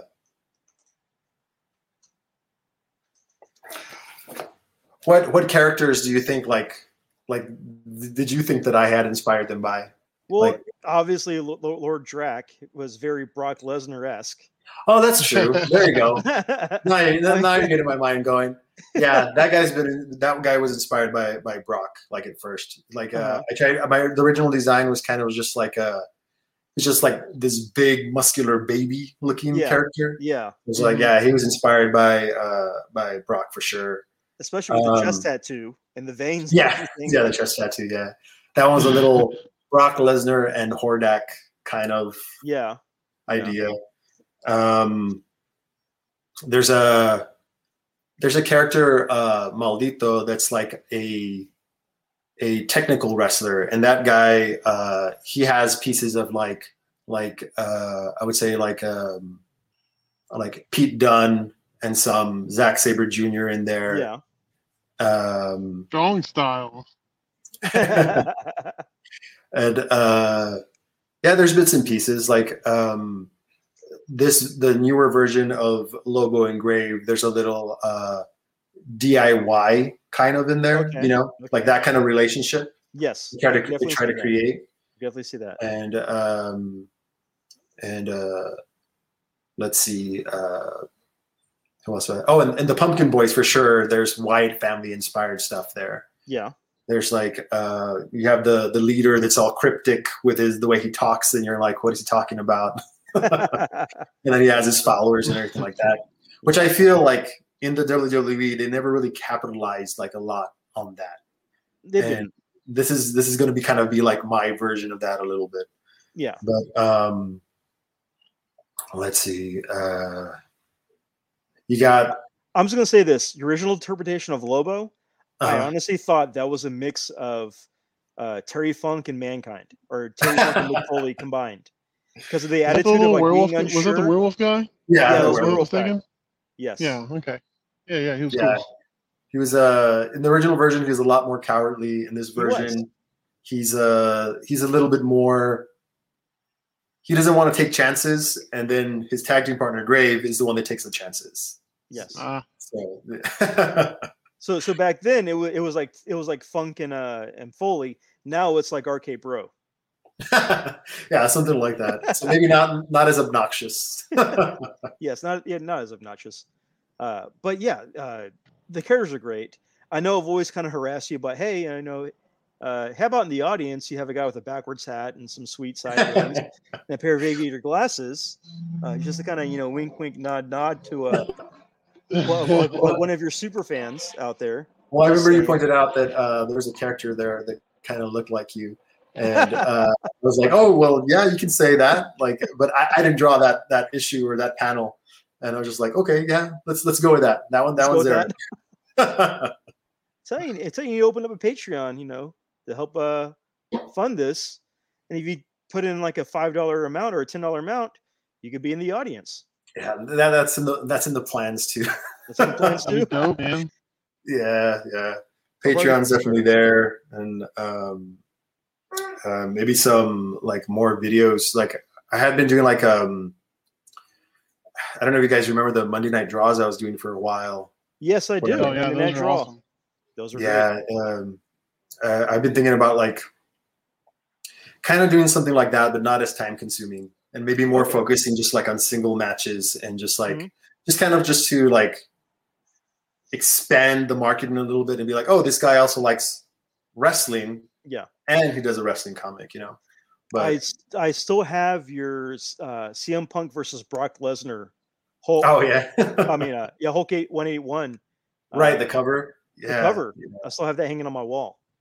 So yeah, it, it's weird. Like, like I, know, I'm I'm not saying I was the the originator of like the the comic book. I mean, not the comic book, the the wrestling prints at conventions. uh-huh. But I feel like suddenly we're seeing like this influx of like all of this fan art that has to do with like wrestling that that Yes. I love. You know, like like uh you didn't see it much. Like uh maybe I'm dating myself now. Like you didn't see it much like four or five years ago. You know, no, like, you didn't. No, and you're right, then all of a sudden there's like uh all these younger artists that are like you see them Mhm. Loving pro wrestling and they're really good artists and they decide like to to make like art prints and fan art and all this other stuff and i'm just like oh that's that's great Well, I know you had art prints. You had wrestling art prints. Uh, I think what also helped was was the name Rob Schemberger, the WWE guy. yeah Or Mhm. He started doing prints and shirts and Mhm. all that. He started as fan art, and then you had people like Gary Pullen doing like Piper fan art, or Piper wrestling fan art, Mhm. and then WrestleMania matches, like poster prints, and people people copy what what sells, and those sold, and those to become a thing now. Like you know now it's everywhere. You see, you know, people independent artists or you know, teenage artists pop up on Instagram with uh, tracings that get shared by uh, the wrestlers themselves. It's Yeah. interaction. You have had that with uh, the New Day, with uh, oh yeah yeah with some with some uh, stuff. have i told you guys um there was like almost a chance that uh, i would have done the Booty-O's uh, We- artwork on the we- box Oh talked my about that. The whenever we made that trip to uh, Austin a few years ago, uh-huh uh, and we met up at the the barbecue place, we talked about. You did tell me about that. oh, man that and then seeing seeing the giant box like at wrestlemania that one time Yeah. i was like oh that could have been my artwork Well, if you want to, if you want to say, Oh, it, you can see it on the show. You want to talk about it, you want to talk on the show. oh Uh, yeah sure It was really Um, cool. uh, Austin um, uh, Xavier Woods. Xavier Woods. Yeah, he he contacted me on Twitter because I had done this Ginyu Force uh, inspired version of the New Day, doing the Ginyu Force poses from Dragon Ball Z. Yeah. And he's like, he's like, hey man, um, would I be interested in doing uh, a design for them for Booty-O's? That's like the cereal they're going to be doing for because they they've been they had just started doing the Booty-O's thing, saying the Booty-O's thing, and I was Yeah. like, I was like, yeah, man, of course. Oh, yeah. and he's like, yeah, um, you know, we talked about pricing and stuff like that, and uh, what happened, like. I, I put together like some quick mock-ups and he, he he loved it but then he's like hey man that that he talked to the office and that they can't use somebody that's not working for the WWE Yes, that it, it has to be like in-house or something. I know like that. I know. I, I definitely know that. I definitely know that personally. Yeah, and he's like, "Sorry, man," and I'm like, "No, no problem." And he's like, uh, "That he'll still he'll still promote my artwork and that Mhm. he'll share it, but that uh, yeah, that he apologized that they couldn't use my work, and I was just like, oh, no worries, man. Did you still get paid? my, though? yeah. I got It- paid it for was sure. sweet Yeah. of him to it was sweet of him to reach out to you and, and to and to let you know that he wanted to do it. But yeah, man, that sounds about uh par for the course for the uh, house that Vince McMahon built. Yeah, I- Yeah. I've, I've had I have a similar story to that. But I but yeah, I remember your artwork. Um, the Monday Night draws were always great. I loved the the Wyatt Family one you did. I thought that was one of my favorites. Yeah, those are dope. Man. And, and, I, s- and I say this because it was great. I loved it overall. And I think I joked with you, was like, dude, what happened to Bray Wyatt's knees? What happened to Oh, his legs? Because he looked like the penguin. yeah. Yeah, there's there's that one part where they beat up John Cena and they're all standing over him and Bray Yes. Wyatt's on his knees like that, stretched out. And yeah, like I didn't draw the back of his legs, so if you look at it a certain way, it looks like he's this tiny person. And I'm like, oh no. you know, man, I, I know you said you haven't been watching AEW, but once you start, man, you could really do a whole new. uh It, it wouldn't be Monday Night Draw to do. uh You know, draw, drawing, drawing the mic. Wednesday night, drawing the mic. You know what I mean? Or Pretty Yeah. much. Hey, let's uh yeah, let's uh let's talk wrestling real quick. Uh I saw the pay-per-view because I had to see All- that All like, with Punk's All first, Out? first match. Yeah. Yes. Then Oh. after that, like with all the debuts and everything, I'm like, oh man, this is like this is wrestling, you know? Like Yeah, I got excited and everything like that. It's just Yeah. like so yeah, that's why I'm tr- gonna be trying to get all those uh, free trials Uh huh. of so course, of watch. So Isn't it, isn't it nice to be a fan of wrestling again and actually enjoy it? Yeah, it feels good. Like to Who have could have fun, to imagined? enjoy it, to not to not groan and kind of be like, Uh, so, exactly. so out of I think I I think there's like five five debuts that pay per view.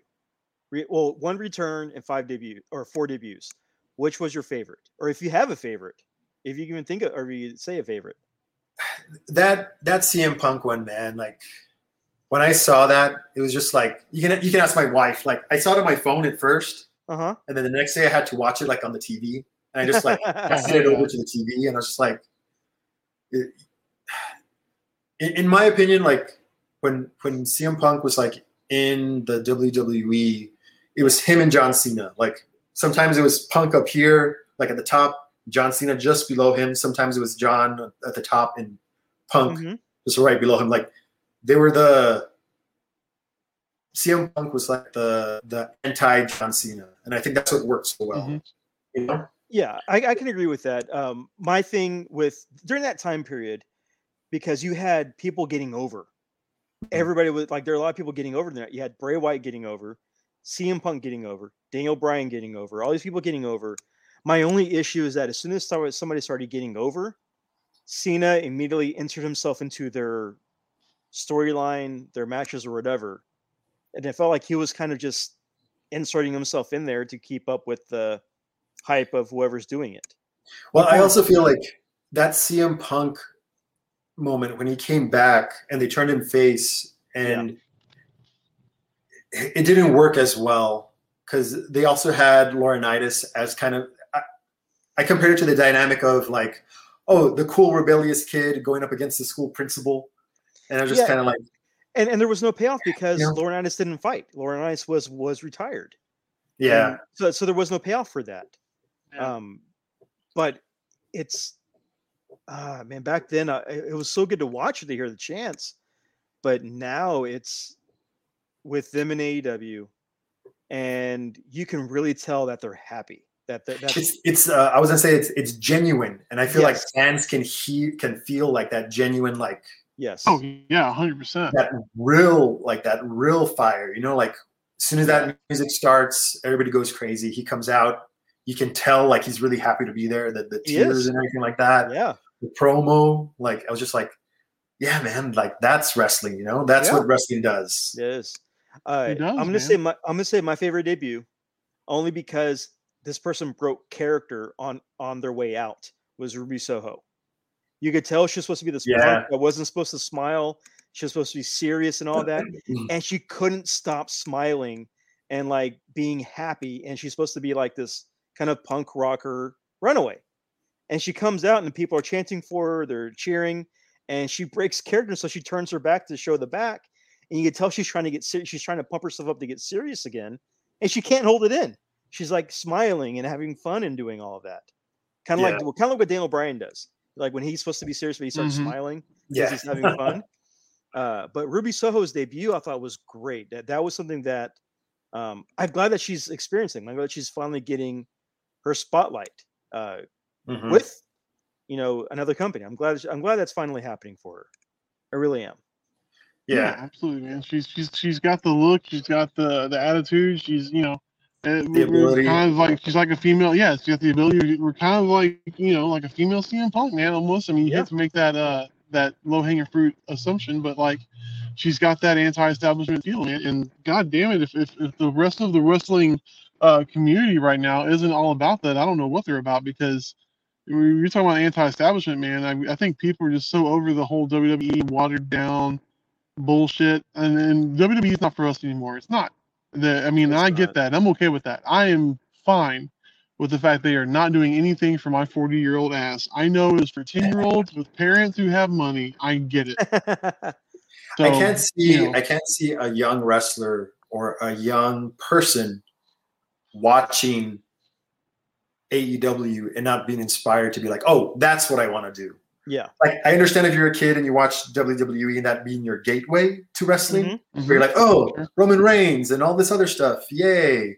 But then when you see AEW as you grow up, you realize, oh, this is what wrestling is, and Yes. that's what Mhm. I want to do. You know what I mean? Yes.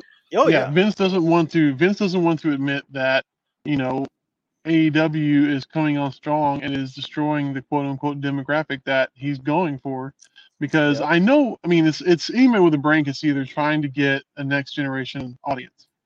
But what they're Right. failing to realize is that 18 to 49 demographic, not all of them are bringing their kids to WWE shows like they're hoping they would. I mean, some of them Mhm. are, and they're creating that bonding experience. And you know what? When I have my own kids, and they want to go to wrestling shows, and I will I will stomach it because I know they'll love it, and it'll create Right. you know a thing for them them and I. But like, no man, like uh, Mhm. the 1849 demographic is not there. They're not watching it. They don't give a shit.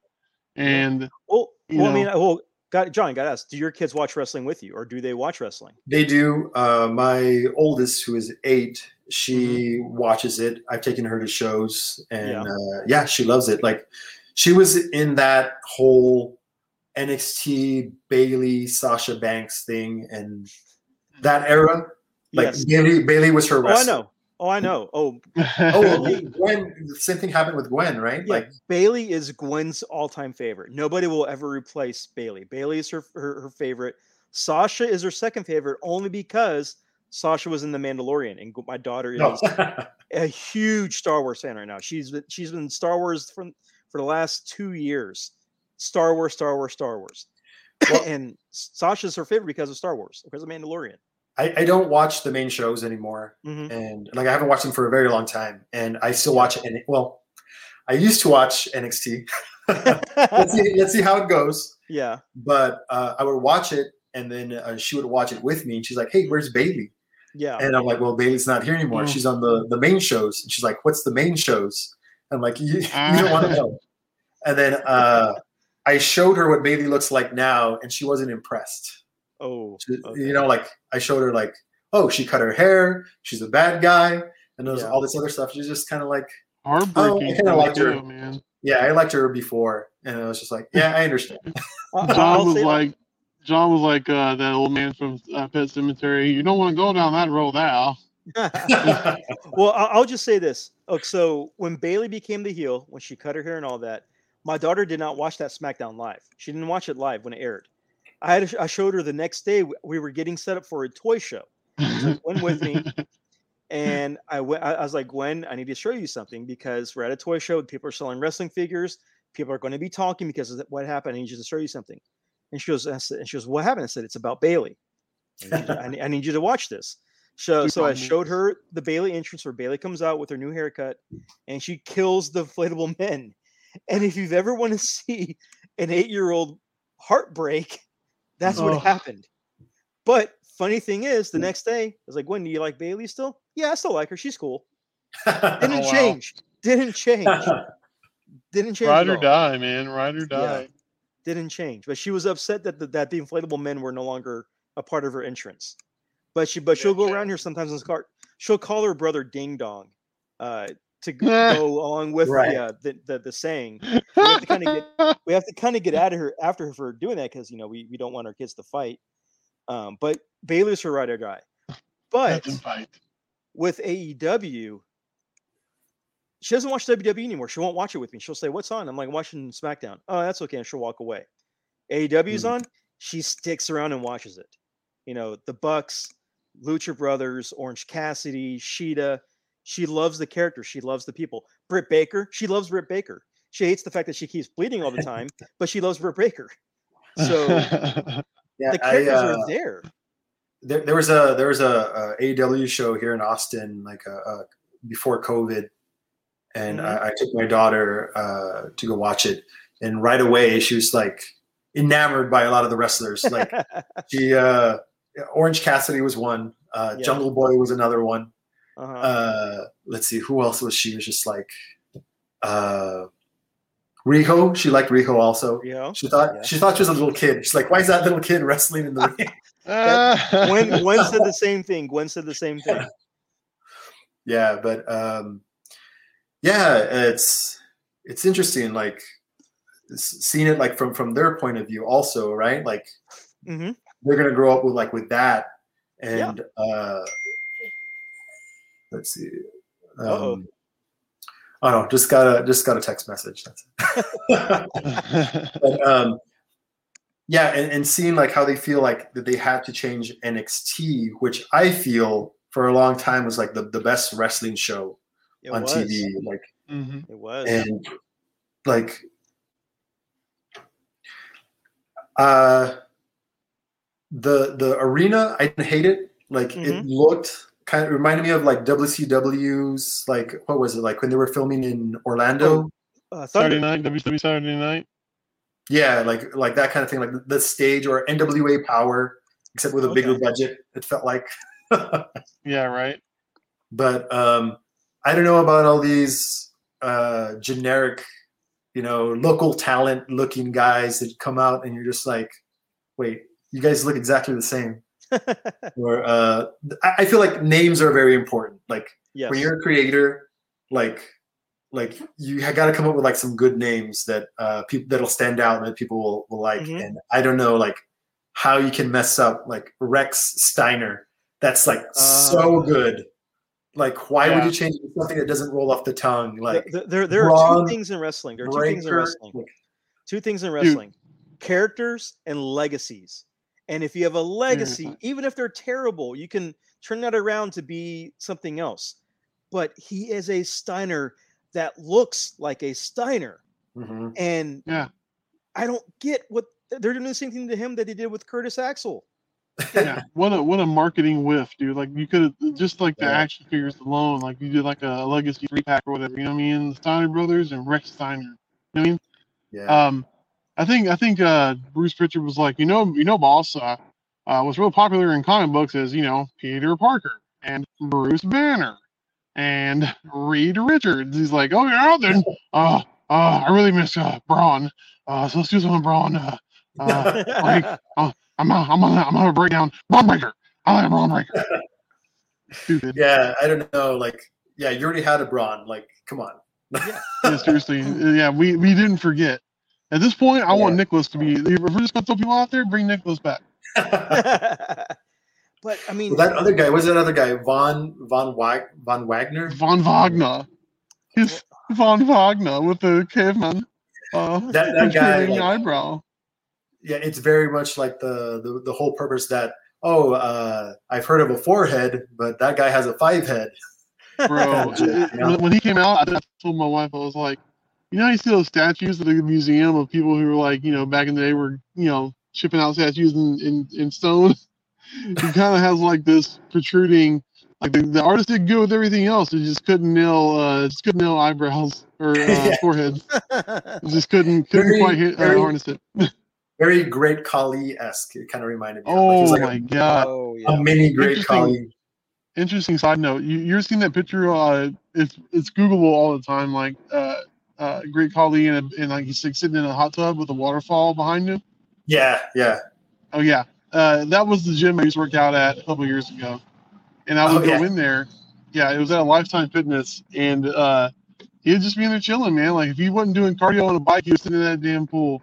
So like a handful of times, I was I was sitting in the same hot tub with him just so I can be like low key, you know, marking out like, oh, at least it's you know, it's a wrestler, you know, It's it's it's crazy. It, it's Punjabi it's- hot tub. like I, I- I'm still like just like he's a Steiner. Yeah, He's a a whiff. Steiner. yeah. Do the math. There's not that many of them. He, he already he does look very much like a star already, and I don't know why He you wouldn't why you wouldn't give him that extra thing. Like I don't know. Yeah, he, he fits the prototypical prototypical Vince type. Just you don't have to. If it ain't broke, don't fix it. That one wasn't Yeah. broken. Uh, I mean, Yeah. okay, okay. Imagine if Legion of Doom's animals, his son, fails in the NFL and becomes a wrestler, and you pair him up with Rex Steiner. Oh Those my two God. people would be the baddest dudes in the room, just because of their Mm-hmm. their their their heritage, their legacy. Th- th- th- They, a Steiner and a and a Road Warrior. I mean, come on, that that's booking Steiner and itself. Laurinaitis. There's also that weird booking with uh, him uh, going over on um, LA Knight, which Mhm. I mean, you know, I, I'm not the. I mean, I don't hate the guy. Like, I don't hate LA Knight like as a character, right? Mhm. But it's kind of weird that he was in the main event, and it seems like why would you diminish the character when he's in the main event? Where like, oh, okay, because all of a sudden you like you make him the loser, so you, your- your mind kind of goes two ways. It goes to basic Vince McMahon booking, where it's like, okay, this guy's either going to win the title at the end somehow because he lost the first match, or they're just going to leave him as the person that's going to take the pin at the end because he's kind of like the loser character. But I don't understand why you would want to diminish the character if he's in the main event because I feel like it would be better if you were just like, I mean, it's basic writing, right? Like, Mhm. like make it look like there's a possibility that this guy is gonna gonna win. You know, like, oh, he's a top contender. He, there's a Yeah. possibility that he'll Yeah. win. Like, I, I don't, I, don't- I don't know. I, I don't. Well, I think the here's a problem I hear with with LA Knight, and it's the same problem that's happened before with people who've gotten super over an impact, who are great talkers, great characters, fully developed characters over there in Impact. They come to WWE or they get their back. They come to NXT, go to Vince has control over them, and they get murdered. EC3 mm-hmm. is a big example Yeah, um, Ugh. and I see LA Knight getting the EC3 treatment mm-hmm. uh, because he he- EC3 mm-hmm. was over when he came over. yeah, He was over. I mean, people loved him. People were wanting him to do big things, and nothing happened. And he's got that look, and that one Yeah. was that was also mind-boggling a little bit. Where you're just like, I don't know how you could mess that up, but Yeah, like yeah, how could you mess up EC3? I mean, it it, it just it doesn't make sense. And I see the same none thing happening none with of LA Knight. yeah. So, He's, he's grown on me. Like when he first came out, I was just like, "Who's this guy?" He cuts promos like the way I would probably cut promos if I was a wrestler. uh, LA Knight. Yeah, and I don't, I don't like that. Oh no, go back, go- back and watch his Eli Drake stuff in TNA. okay. he, he was amazing. He had the he had the dummy button where he would just call people dummy and say yeah after it. You know, dummy, yeah, and he would just do it. And it was so it was it was a great gimmick where uh, he had a talking segment where he would just call people dummies, and he would hit a bummy hit a, a button, and it would say dummy, yeah, and it would keep doing it. and it, it was just great. It was just really good. He won me over when he was feuding with a was it a Bronson Reed I think, and Bronson Reed had his jacket, yeah. and then uh, LA Knight was like in the ring, and he was like yelling at him. He's like, "What are you doing? You're too big. That doesn't fit you. Like, take it off." Like, and he, like it. I was just like, "Oh, okay, this guy. Yeah, okay, I'm on board." Oh yeah, like yeah, L.A. Knight or Eli Drake. That's another stupid name they changed. yeah. Eli Drake was so good. Um, LA Knight reminds me of British Knight the shoes. So anytime LA I LA Knight, and- I think of and British LA Knights. Gears. Yeah. Uh, but yeah, he was Eli Drake. Just go watch the, his promos in from TNA. Go watch the the stuff he would do in TNA. He was just so good. and he comes to NXT. People, I was excited when he came to NXT. I'm like, great, he's there. He's he's gonna he's gonna do something big, and he's kind of just floundered in Yeah. the mid card and not doing anything. And he's one of their best talkers. He, it, it's it's criminal. Vince Yeah. is a Yeah. Vince is a bad bad person. He is criminal.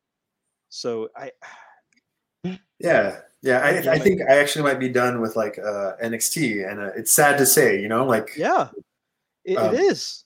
That was the of- show. one of my favorite wrestlers, like modern wrestlers, is Pete Dunne, Uh huh. and seeing him on the show, it's just kind of like, oh man, I, I hope you do all right. Yeah, seriously. I mean, the, Ugh. they're like years ago, uh, Chris and come over. We'd, we'd have this thing called like a get together called the Wednesday Night Wrestling, where we would Mhm. come over and watch NXT, watch SmackDown, watch Impact. I think that was it, and or maybe ROH if it came on, if we were able to record it. Uh, and we watch we like we make like a five hour wrestling block of just watching wrestling every Wednesday night because of NXT.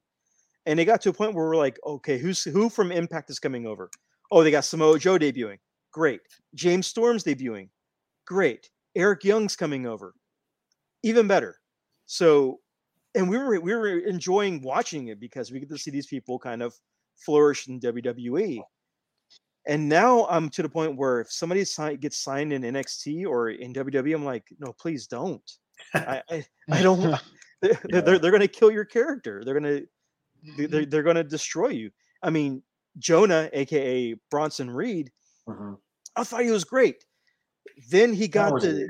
Yeah. then he got that stupid DJ Khaled haircut, and I'm like, what the hell happened? And how can wait wait wait a minute? How can Bronson Reed lose to Cameron Grimes, somebody who's like a quarter of his weight? Doesn't Yeah. make sense. I, I always liked his name too, like Jonah. Like what was his name? Jonah Jonah Rock. Yeah, Jonah Rock. Yeah, I Jonah liked his name also, Yeah. like his original name. But Yeah, I mean, some of these people already have great names coming in, and and I'll admit some of them did need new names. Yeah, coming in. They, they they needed it, but others didn't. I mean, Kenta didn't need a new name. Kenta was No. That was it. I mean, you heard the name Kenta, you knew somebody was going to get their head kicked off. So are, are you guys watching NXT UK? I haven't watched NXT UK. I haven't watched it. Well, in a while. admittedly, no, but I want to. I need to. I need to make a concerted effort to watch It- it 'cause I know it's going to be I- good. I, I would say it's the best show that they're putting out like right now. It's it's I mean Well, it's not it's not You don't have ori- much it's, choice. it's not original NXT, but the thing I loved about the original NXT is that it all happened in this microcosm of wrestling where everything was Yes. wrestling. Yes. You know, like whatever happened uh that wasn't in the ring, they were in back training, they were, Yeah. you know, they were in the locker rooms. Everything happened within the wrestling realm. yeah. And this new NXT, it's you know people going to restaurants, people having weddings, people you know like all this other stuff. Uh, uh, yeah, but Well, um, there- I mean, one of there's the a lot best of good stuff. Yeah, I mean, one of the best feuds was Undisputed Era versus Sanity. That was a great feud. Yeah, That was awesome.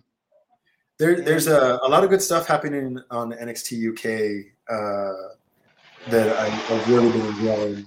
Like I, I feel like they don't put the that. I, I- maybe maybe Vince isn't paying attention.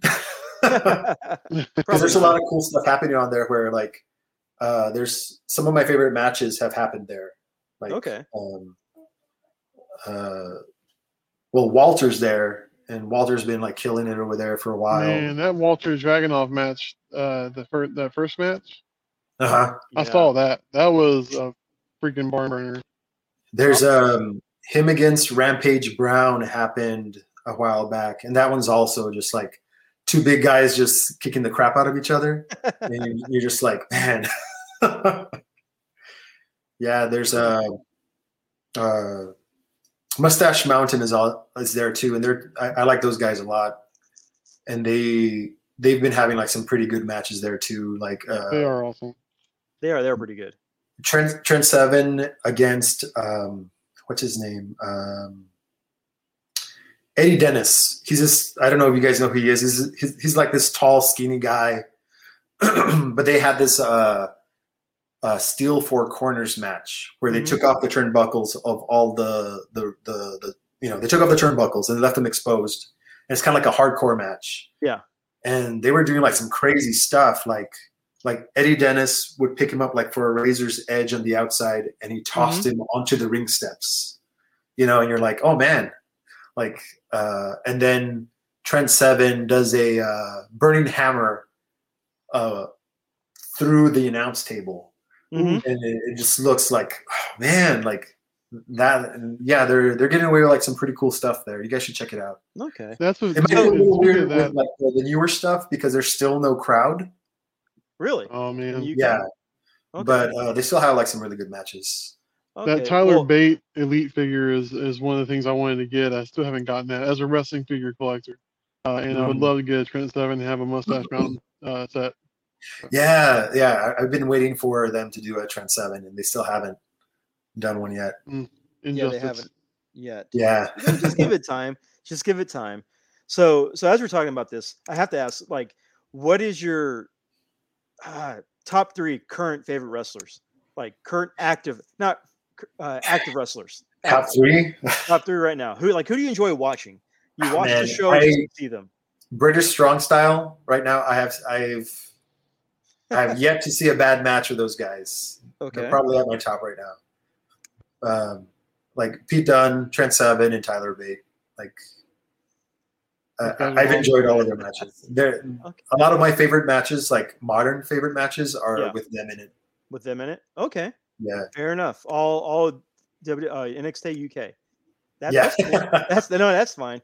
I, Except I, for I'm, he's in I'm just- regular NXT 2.0. So I, I'm just gonna say, once you start watching AEW, that answer is gonna change.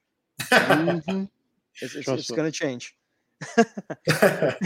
Um, well, like, well, I, okay, I got it. So I got it. So you, do you even watch any of the New Japan stuff? I used to. I used to watch that like regularly, but Yeah. it's kind of it's not as exciting anymore. I Uh, you, you might want to jump back into that because since the since the quarantine, here's what's happening because Japan got kind of cut off from you know Uh-huh. the, the the the foreigners. So what's made things interesting is how they had to reshift a lot of a lot of the factions. okay. uh, because of that. So, Bullet Club ha- had for a while a new leader who not only won the middleweight belt, also won the heavyweight belt. Uh, with Evil from Lij, he became the leader Right. of Bullet Club I- while yeah, in Japan. Uh, so they had that feud, you know. Then when the quarantine started going down with Japan, uh, God started coming back, Jay White started coming back, all that started started kind of going back there. Now you have sub factions within Bullet Club now where it's gotten to the point where you've got Bullet Club Firing Squad, which is all the Tongan members of Guerrillas of Destiny Okay.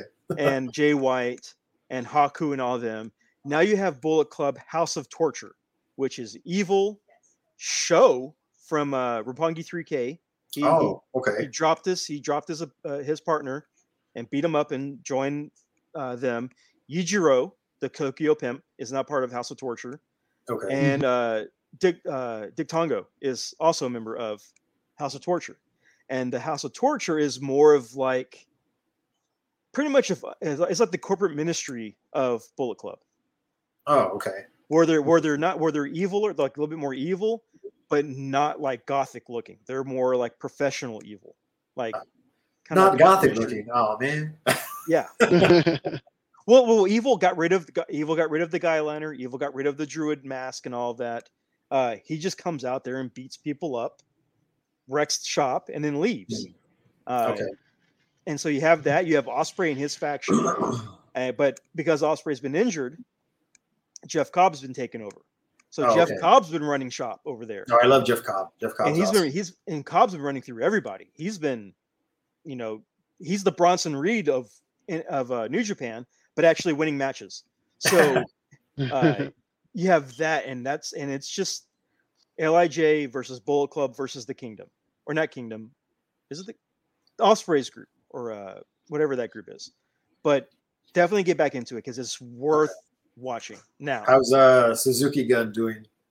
well, if you watch the AEW, you find out. Well, I, I know that much. I know that he's fighting Moxley. uh, Suzuki Gun, it's to be honest, it's in shambles because Suzuki's over here in the states, Murderhawk's in the states. Pretty much half their team is in the states now, so Oh, okay. it's kind of split up. It's it's running thin over there, so it's not really around as much. Okay. But it but still, it's it's it's entertaining to watch. But definitely check back in uh, New Japan. Definitely Yeah. worth it. Definitely che- worth it with all the factions kind of uh basically doing X Men style stuff where they're switching teams, switching sides, turning on each other, having little sub factions. It's it's pretty good. It's Didn't X-Men they- styles, Blue, Blue- Bullet Club Blue and Bullet Club Gold. gotta sell t-shirts. Gotta sell those t-shirts. Did Right. the did they just get like a, a new owner? Like, didn't they get like a the what was the name of the baby again? uh, they had um was it Mahey that was like the, the the owner of it for a while, and now they, it went back to somebody else. I think it did. I know with management, Rocky Romero is part of the upper management now. Okay, and uh, Tama Tonga is up there as well. Uh, because I listen to Tama Tonga's podcast, Thomas Island, and they make him and and then I listen to Talking Shop, which has Rocky on it, and they'll make comments about kind of being in charge of the company okay, or heavily influencing the company. Uh, so, uh, as far as the foreigners kind of helping out, it's Rocky and Tama that are Okay. kind of making things happen over there. And they've let some things slip here and there about wanting. Basically, they were trying to put together a big Bullet Club versus the Elite Uh, fight match storyline thing, but because of quarantine and and uh, country shutdowns, that hasn't happened yet okay, but but they're hoping to have it happen eventually in the future for a. Wrestle Kingdom uh, or a all out um, pay per view. You know, yeah. package. I always thought it would be cool if like Kenny was like, oh, that nobody's ever nobody's been beating me, that nobody can beat me. Then suddenly you hear that that uh, Okada coin drop, and Okada Yeah. shows up. Yeah. Oh, that would be cool. dope. or even yeah. a Bushi showing up, or even a Bushi. Oh yeah, definitely, yeah, that'd be cool. So uh, we're, I see that we're kind of going in almost two hours now. That we're kind of kind of wrap things up a little bit. Sure. Uh, so if you have anything that you want to plug, uh, go ahead and start plugging away. You know, where can people find you? Sure. Um, I'm on all of our social media as John David Guerra. Uh, not so much active on Twitter, but definitely on Instagram and and uh, um, yeah, on the the Nightmare Pro Wrestling Facebook page on Facebook. Okay. Um, you can see, uh, you can read the the new rendition of Nightmare Pro Wrestling at nightmareprowrestling.com. The whole comic book is up there for you to check out, hmm um, Oh, wow. and hopefully the the trade will be coming out soon. There's a little ad there that says "soon," coming soon. So, uh, Okay. so hopefully that, and um, I'm currently also working on the next trade that we're going to be putting out, okay. and um, yeah, that's pretty much it. Oh, that that's awesome. Uh, I know you have a TeePublic store because I've. Or is it Redbubble or TeePublic? It's a it's a Redbubble. It's Redbubble. Okay, yeah, forget TeePublic. So you have Redbubble, a store. Mhm. Um, because I've bought I've bought one of the Nightmare Pro Wrestling shirts from there, and I Mm-hmm. bought one of your cease and assisted shirts from there as well. Oh right, the, the, the, the old uh, Invasion of the Astro Monster uh, shirt. yeah. Uh, uh, but uh, I'll, I'll post a link in our description uh, so people can go to your Redbubble to buy your cool merch, your artwork that's Mm. on merch uh, to check We also out. have some newer shirts on the website of Nightmare Pro Wrestling. It has like the, the newer design on it and everything. You know, I still have the I still have that original in uh, Nightmare Pro Wrestling logo that I'm never going to get rid of. Oh yeah, Uh, because when it because whenever you know people start wearing the new stuff and be like, yeah, I'm, I'm OG. I'm sure as, as artists, you guys look back at your old stuff and you're like, ooh. All the time. sometimes Sometimes. I'm not gonna lie, I, I do it sometimes. I look back at my at the old flyers I used to do for uh for like Booker show, and I'm like, oh man, what was I thinking? What happened? What I tell people that collect it, they're, they're happy to have it. I'm like, hey man, if you're happy, I'm happy. right. You know. So, Oh, I, so again, thanks for coming on, John. You know, it's been great having you on. Yeah, thanks for having me. Great talking Had a lot to you, especially about wrestling and all that. Uh, yeah. And, and we, we're have to have you on again eventually, especially with some things that we got going down uh, in the future. So uh, if you've made it this far in the show, give yourself a pat on the back. Also, And, what's wrong uh, with you? Yes. Yeah, and also, yeah, what is wrong with you? Why? uh, so Yeah, it's- hobby. it's- well, they probably do have a hobby. Listen to this show. Yeah. so thank you for uh, for sticking around. Uh, and until next time, uh, you know, this is Aaron. this is Chris who's going to struggle bus because the dang internet connection sucks. But you know what? This is audio, and they don't know that. They, didn't Oh. see you drop in and out. They, they didn't Oh. see that. I'm all about transparency. Honesty is uh, the best policy. Honesty is the best policy, but they didn't see you Joe Dirt in and out of the podcast, so they didn't know that. I had So- to dip out and get some ponchos. Uh, I can't curse right now. Some people just got home. Uh, so yeah, thanks for laughing. Yeah, so just remember, always unfollow, never unfriend. And until next time, thanks, thanks, thanks for listening.